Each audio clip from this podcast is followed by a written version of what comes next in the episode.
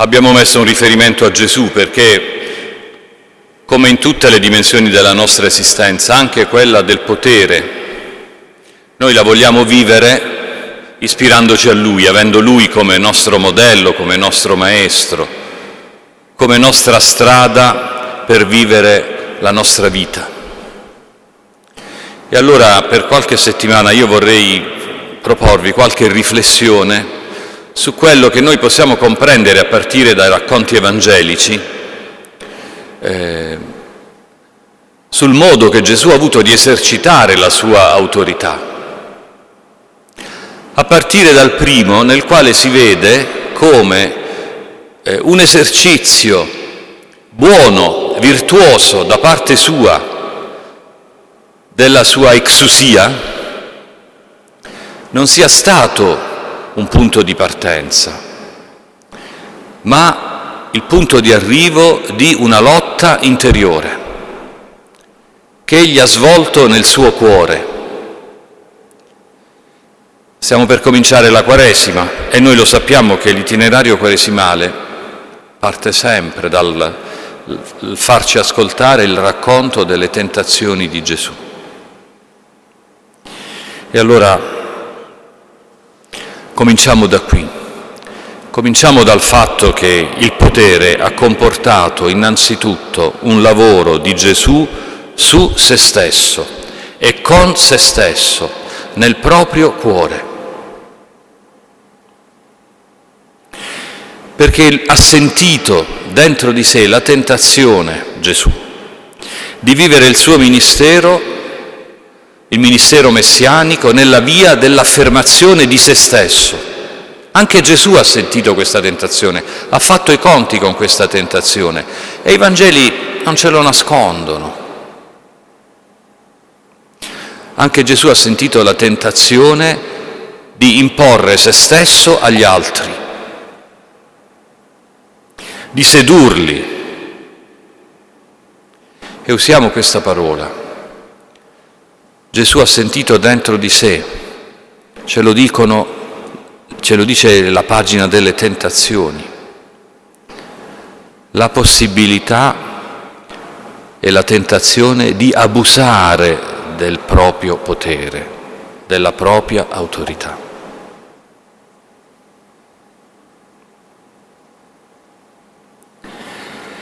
Lo sappiamo che il luogo della tentazione per Gesù come per ognuno di noi non è il deserto in senso fisico, o un luogo alto, no? come dice l'Evangelista, o il Tempio di Gerusalemme. Quelle sono tutte immagini del proprio cuore, del nostro cuore. Il cuore che conosce i miraggi, le illusioni, le aridità del deserto. Il cuore che nutre aspettativi di altezze e di glorie che danno le vertigini, il cuore che subisce le seduzioni e gli inganni, anche del sacro, e che è sedotto dall'abbaglio del potere.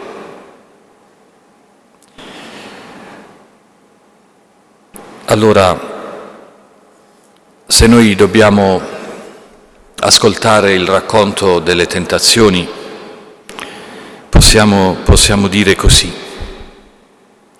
che c'è intanto una dimensione che riguarda il potere che le attraversa tutte e tre. Noi penseremmo che solo quella in cui il diavolo porta in alto Gesù, gli fa vedere tutto e gli dice che gli potrà dare il potere su tutto, ma in realtà in ciascuna delle tre tentazioni c'è un riferimento al potere. E poi c'è un altro elemento in comune, ragazzi, che ciascuna delle tre tentazioni è come se volesse provare a illudere Gesù che può fare a meno della fragilità che caratterizza la sua come tutte le nature umane.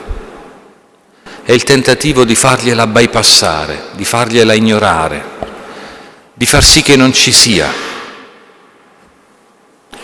in un romanzo de, di Primo Levi, che una volta già vi ho, vi ho citato, I sommersi e i salvati, Primo Levi dice così, che l'abbaglio del potere è proprio questo, ci porta a dimenticare la nostra fragilità essenziale. E quindi ci disumanizza,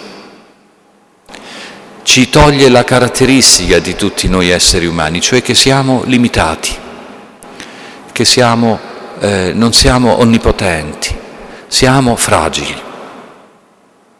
Sì, il potere, quando è esercitato male, disumanizza.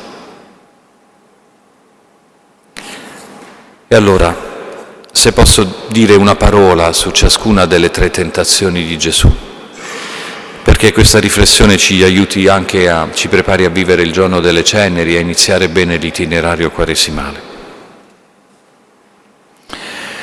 Di fronte alla fame, la prima tentazione, Gesù avverte un bisogno, e sente la tentazione di sovvertire la creazione, l'ordine naturale delle cose per soddisfare il proprio bisogno.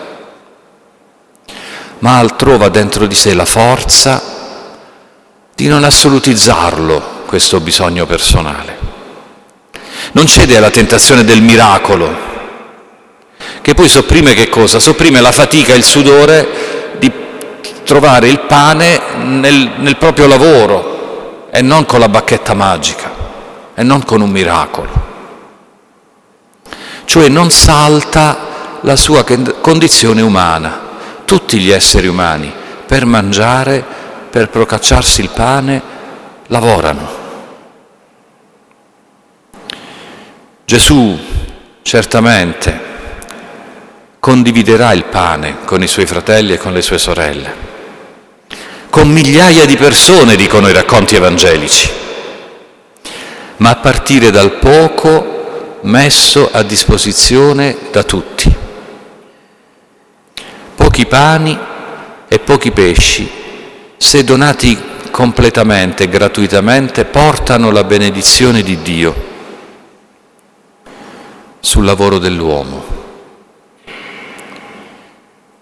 Allora Ecco il primo modo per cercare di lavorare un po' sulla nostra tentazione di usare il nostro potere sugli altri, no? per non lavorare, per non faticare. Si mangia, ragazzi, ciò che è poco, ma tutto ognuno mette a disposizione.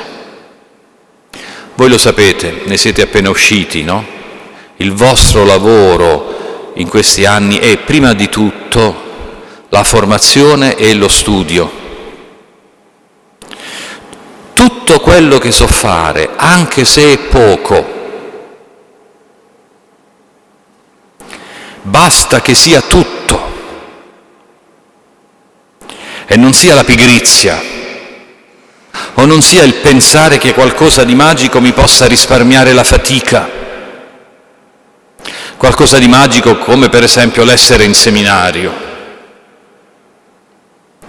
Io devo lavorare come tutti gli esseri umani per guadagnarmi il pane. Per favore, pensate sempre alle vostre famiglie di origine.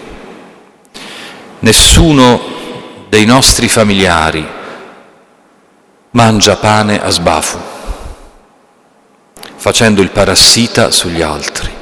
Ognuno si guadagna ciò che mangia anche con un lavoro di tipo casalingo, ma che sempre lavoro è. E che non ci accada di pensare che la magia di essere seminaristi o la magia di avere una vocazione al sacerdozio ci possa risparmiare la fatica del procacciarci il pane con le nostre mani per non essere nella vita dei parassiti. Poi c'è la vertigine delle altezze a cui lo conduce il diavolo, no? La visione, dice il Vangelo, in un istante di tutti i regni della terra. La promessa di potere, la promessa di gloria. Ma di nuovo Gesù non si sottrae ai limiti di spazio e di tempo costitutivi di ogni essere umano non si sottrae, non cede alla tentazione del dominio, del possesso, non si lascia affascinare da questa vertigine del senza limiti, senza limiti, senza nessun limite, tutto. Custodisce nel proprio cuore il senso del confine, il senso del limite. E anche qui per noi. Ragazzi, si tratta di allenarsi a tenersi lontani dalla tentazione del tutto per me, subito, qui, adesso, per me. Così si, ci, ci si esercita ad un esercizio virtuoso poi dell'autorità. È costitutivo del fatto che io sono un essere umano fare i conti con la gradualità del tempo e dello spazio. Da prete in parrocchia voglio fare un'iniziativa? Non posso ignorare che magari per condividerne le ragioni, per spiegarla, ho bisogno di tempo. Per farle insieme ai miei parrocchiani avrò bisogno di tempo. E se non imparo a rispettare i tempi degli altri, che cosa farò? Niente, non aspetterò mai. Subito, tutto. Mi viene in mente appena l'idea appare chiara dentro di me, la faccio. Chi ci sta ci sta e chi non ci sta? Che accade di solito ragazzi nelle nostre parrocchie? Chi non ci sta si adegua o se ne va. Chi non mi capisce subito? Beh, peggio per lui. Il parroco sono io, se ne può anche andare dalla parrocchia. Tutto, subito. Lo spazio, il mio spazio a cui devo imparare a mettere dei limiti perché c'è lo spazio dell'altro. Se tutto lo spazio lo voglio per me, che cosa accade all'altro? Se tutto lo spazio comunicativo lo voglio per me, parlerò sempre io, parlerò solo io, solo io riterrò di avere il diritto di dire quello che penso e quando tu proverai a dire quello che pensi tu, io ti interromperò perché lo spazio lo devo occupare tutto io. Lo spazio relazionale, tutti devono venire da me. E se un ragazzo si, si va a, a confessare al viceparroco, guai, perché io sono il parroco, vi dovete venire a confessare da me.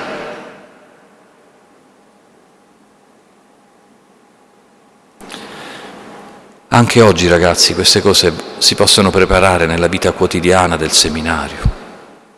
Il tempo dell'altro non è il mio tempo. Lo spazio vitale dell'altro non è il mio. E se io sto continuamente in camera sua, Forse devo imparare a fermarmi e a chiedermi che cosa mi spinge ad andare sempre in camera sua. Perché io non, non so abitare il mio spazio e rispettare il suo spazio? Perché voglio tutto lo spazio per me? E poi c'è l'ultima tentazione. Per Luca è a Gerusalemme, invece per, per, Matteo è la seconda, il cuore delle tentazioni a Gerusalemme, ma Luca, per Luca è, è, è è la meta di tutto, così come la, la meta della vita di Gesù è Gerusalemme, no? perché è un modo per dire che poi le tentazioni durano tutta la vita e forse anche a Gesù è andata così, sono durate tutta la vita. Gesù rifiuta di fare del Tempio lo sgabello della sua affermazione personale. Rifiuta la tentazione del prodigioso, dello spettacolare, dello straordinario e di nuovo non si sottrae al limite del proprio corpo. Non impone il suo essere il Messia con l'evidenza di un corpo che vaga nell'aria, che non si fa male. La via non può essere quella di gettarsi dal Tempio ed essere salvato dagli angeli. Detto in altri termini, ragazzi, Gesù non usa il religioso per impadronirsi delle coscienze. Lo devo dire di nuovo? Gesù non usa la fede per dominare le coscienze delle persone. Non le costringe a dargli l'adesione. Non piega e non manipola neppure le scritture a questo eh, utilizzo che poi alla fine è tutto volto all'affermazione di sé e basta. Gesù non fa delle scritture una polizza assicurativa e della fede una garanzia per la riuscita personale. La vita di Gesù non è riuscita, è rimasta non riuscita, eppure lui era il Messia. usare il religioso per l'affermazione di sé. Ragazzi, per favore, leggete dall'esterno con un po' di distanza critica. Ognuno lo faccia per sé, no? Perché lo facciamo agli altri, ma quello è facile, lo dobbiamo fare a noi stessi. Se per caso sui social non ci accade di usare le azioni sacre che facciamo perché ci sia la nostra faccia.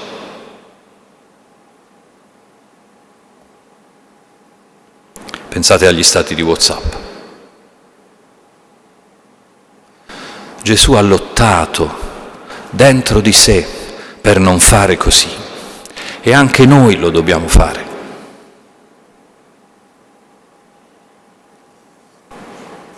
Anche di questa terza tentazione, ragazzi, non è difficile che ognuno di noi faccia delle applicazioni alla propria vita, a partire dalle situazioni in cui ci troviamo.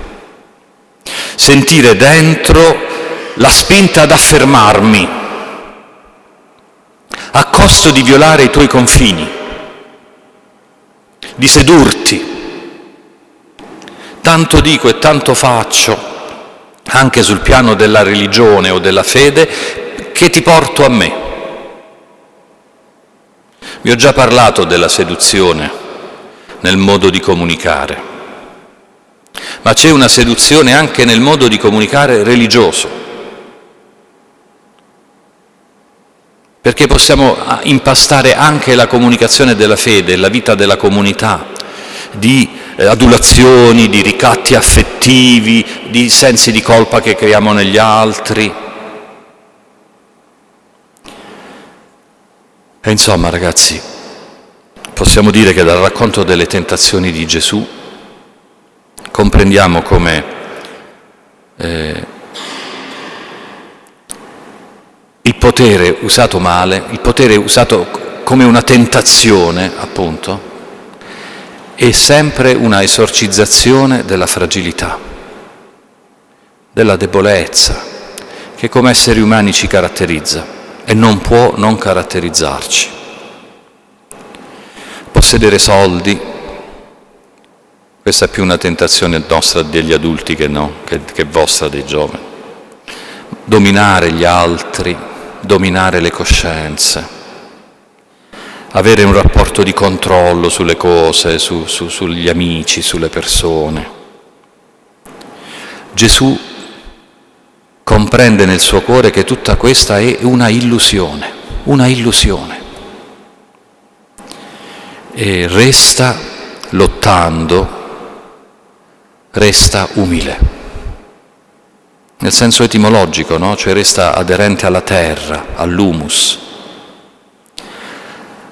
Questa è la prima forma di custodia della verità della nostra vita, ragazzi, e forse questa è la strada per imparare a esercitare bene l'autorità, anche nella Chiesa, restare umili restare con i piedi per terra, consapevoli della nostra condizione umana limitata.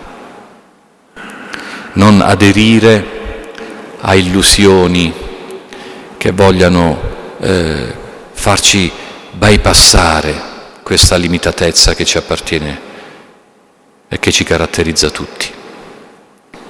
Questa Quaresima che iniziamo insieme fra qualche giorno ci veda impegnati ragazzi nel percorrere tutti insieme la via dell'umiltà.